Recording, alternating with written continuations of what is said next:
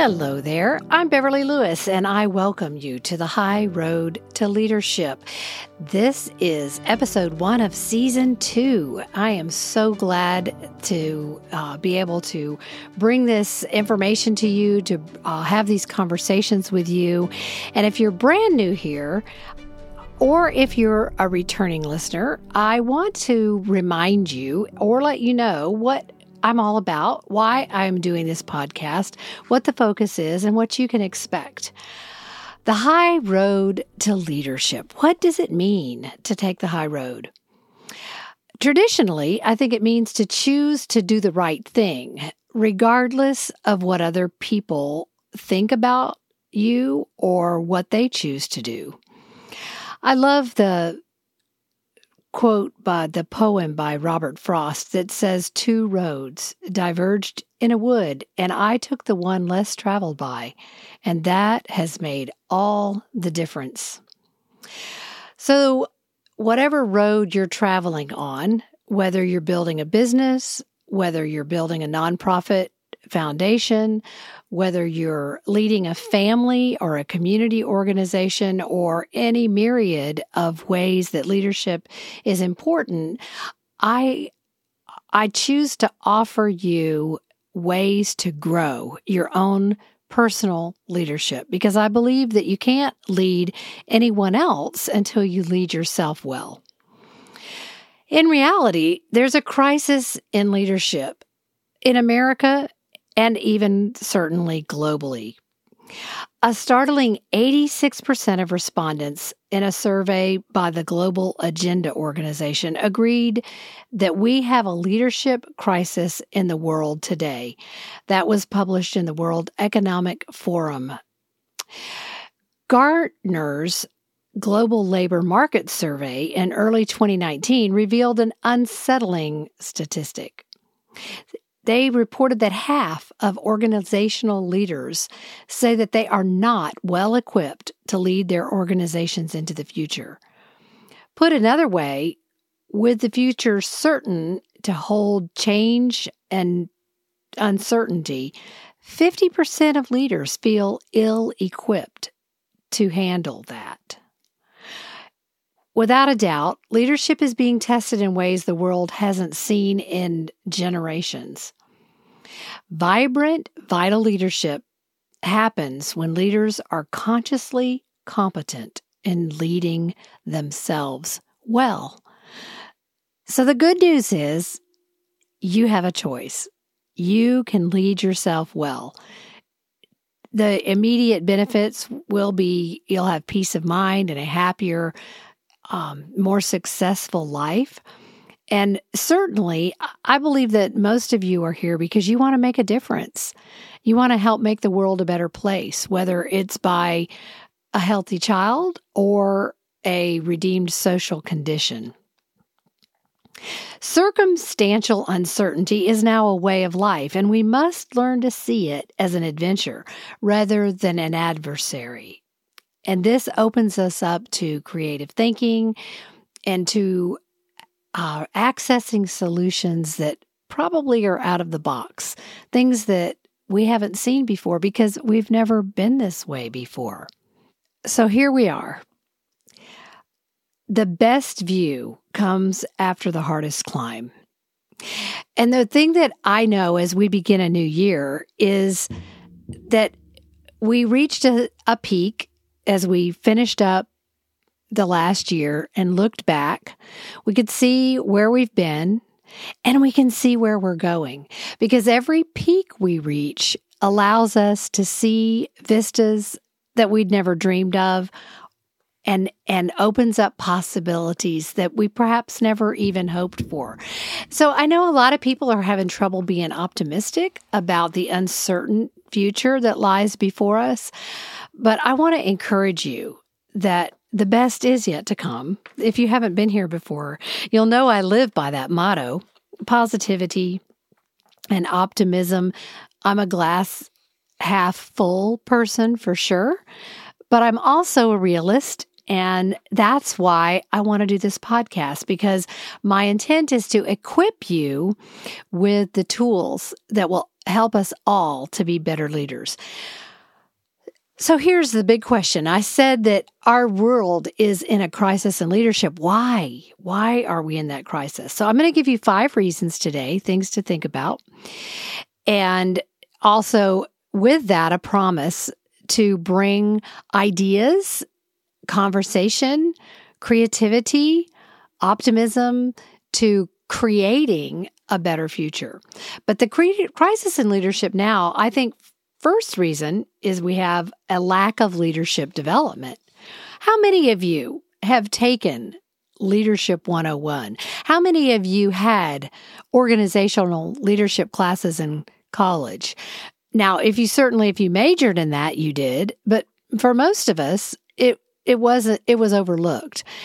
I really believe that communication skills, emotional quotient, uh, communication, leadership, all of that needs to start being taught way back in elementary school. And we've been missing the boat on that. We've been missing it in leadership development. In fact, I um, have a quote here from Michael Leimbach, the Vice President of Global Research and Development with Wilson Learning, and he says research shows that organizations have not been prioritizing development of the next generation of leaders. Most organizations have not developed a strong bench strength, are not mentoring or coaching new leaders, and are not using leadership development approaches that meet the expectations of new leaders. So I'm all about changing that. Number two reason of why there's a crisis in leadership.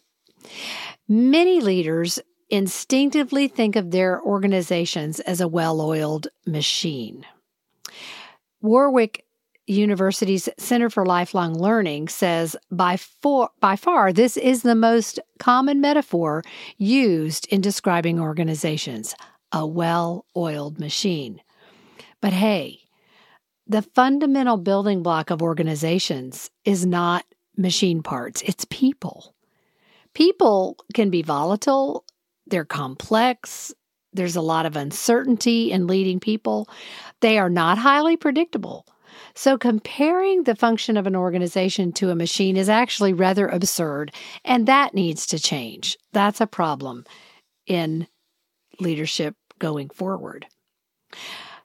Number three, there's a deficiency in self awareness. Some of you have heard me talk about this before. But even though most people believe they are self aware, in psychological studies, only 10 to 15% of people actually fit the criteria. So, what is self awareness? Self awareness is the will and the skill to understand who we are, including our values, attitudes, perceptions, the impact we have on others, how we're being perceived by others.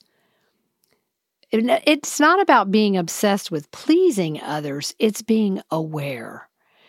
It's it's also about identity, about how we see ourselves and how we communicate our best selves to others all of us can work on self-awareness.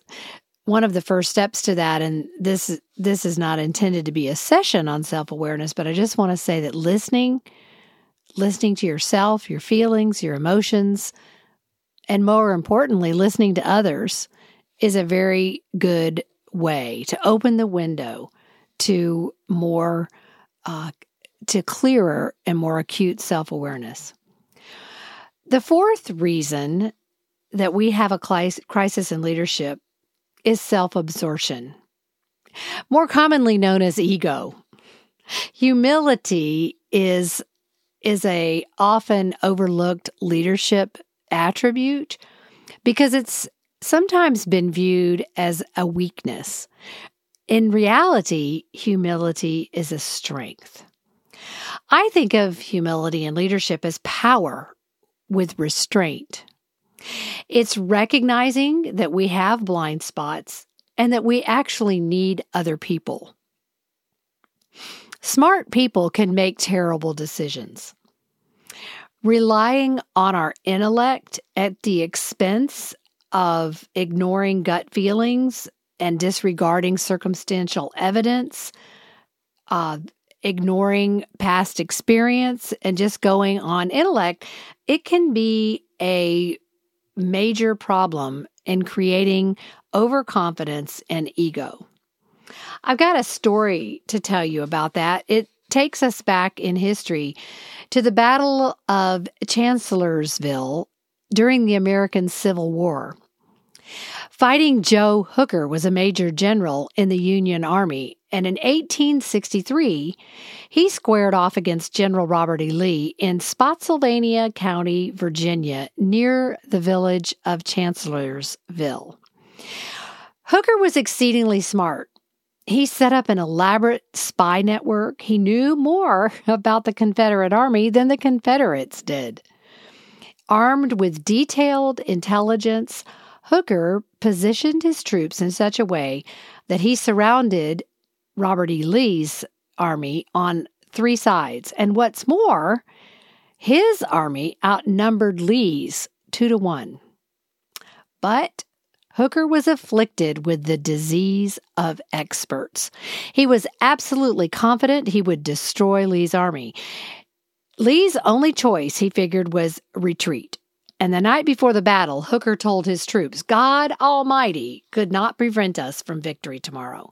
He was bold, audacious, and as it turned out, overly confident. The problem is that information does not guarantee better decisions. We tend to overestimate the value of information.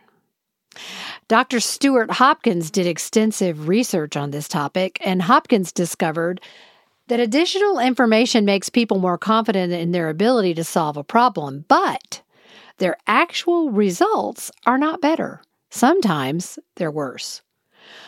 Malcolm Gladwell is credited with, credited with dubbing this overconfidence the disease of experts.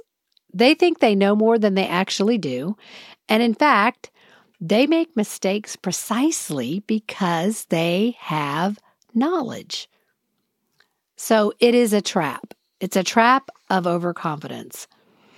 Back to the story when Lee realized he was surrounded on three sides, he began moving his troops south.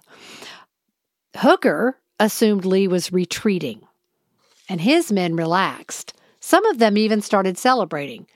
What they didn't realize was that Lee was flanking their position. Hooker was arrogant and overconfident. He was so certain of his victory, he didn't prepare for the possibility that Lee would change strategies. And even though Lee was surrounded on three sides, outnumbered two to one, he defeated Hooker. It was a stunning and demoralizing defeat for the Union Army. And the lesson is this in times of crisis, we think we need leaders who are bold, confident, self assured. But this can be wrong thinking. What we really need are leaders who are humble and willing to listen. Don't underestimate the power and strength in humility. The fifth reason that we'll discuss today about a crisis in leadership is an emphasis on IQ over EQ. And of course, this connects in and relates to the story that I just told you as well. But it's heart based leaders who will chart the way forward. I've enjoyed reading Brene Brown's latest book, Atlas of the Heart, mapping mean- meaningful connection and the language of human experience. And I love her imagery of a map because as we go on the high road to leadership, it is a circuitous route. It is not a straight road. It is not paved. It is not an easy route. There are often switchbacks. There are often detours and potholes in the road. We discussed a lot of those in the last ep- last season, and I invite you to go back and listen to some of the lessons there. But healthy relationships, strong communication, and connection to your own heart and the hearts of others are the currency of future success. You must invest in this area. Be strong, stay sensitive. Your identity, your message, your influence, they matter. So, my goal in this podcast, The High Road to Leadership, is that is to provide a helpful tool and a steady resource as we find the way forward together. You can expect the same format format this season as last. I will uh, drop an episode every other week on Wednesdays.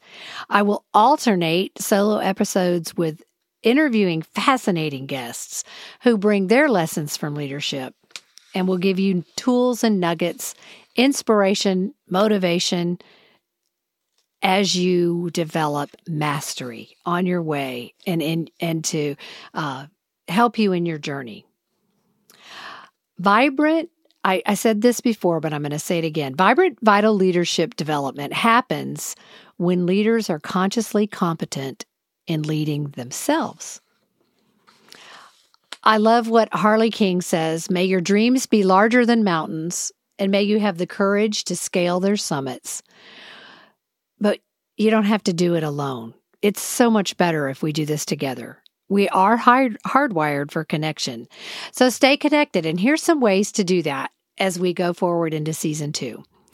First of all, follow the podcast on the applica- application you are using, whether it's Spotify or iTunes or wherever you're listening.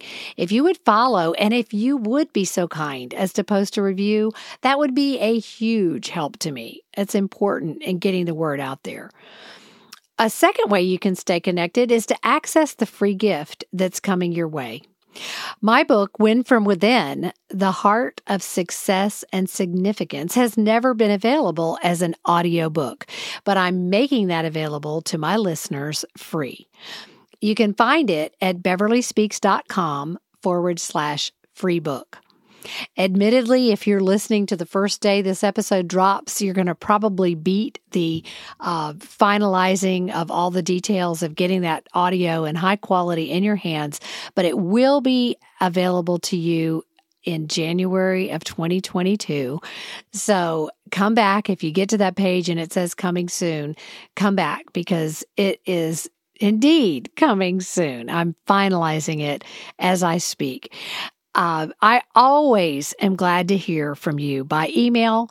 My email address is Beverly, B E V E R L Y, at beverlyspeaks.com. And I look forward to the adventure of this season because remember, circumstantial uncertainty is known by another name and it's called Adventure. So let the adventure begin because the best is yet to come. Talk to you soon.